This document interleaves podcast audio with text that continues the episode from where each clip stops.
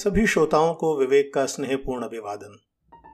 ज़िंदगी में कभी कभी कुछ संबंध एक सार्थक संवाद की अनुपस्थिति में अकस्मात पूर्ण विराम की दीवार से टकरा जाते हैं। ऐसी स्थिति में कुछ प्रश्न सदैव के लिए अंतर्मन में स्थापित हो जाते हैं और समय समय पर उनकी टीस अनुभव की जा सकती है। ये कविता कुछ ऐसी ही परिस्थिति को व्यक्त करती है। कविता का शीर्षक है, वो काश कुछ कह कर जाती।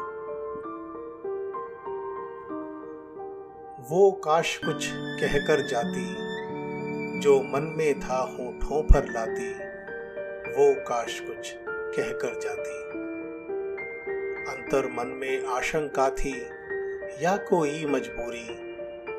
आखिर क्या हुआ उन दिनों, जो बढ़ गई इतनी दूरी? जो भी था, जैसा भी था, मुझको तो बतलाती, वो काश कुछ कह कर जाती। कहने को तो कई दिनों की थी अपनी पहचान। फिर भी एक दूजे से हम थे, काफ़ी कुछ अनजान।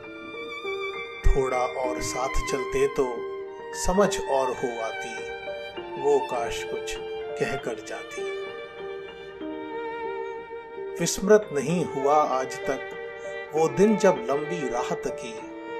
आखिर क्या हुआ था जो वो कह के भी आ न सके? आने में संकोच अगर था, चिट्ठी तो भिजवाती, वो काश कुछ कह कर जाती। अनुत्तरित प्रश्नों की चुभन दिल में है, आज भी रहती।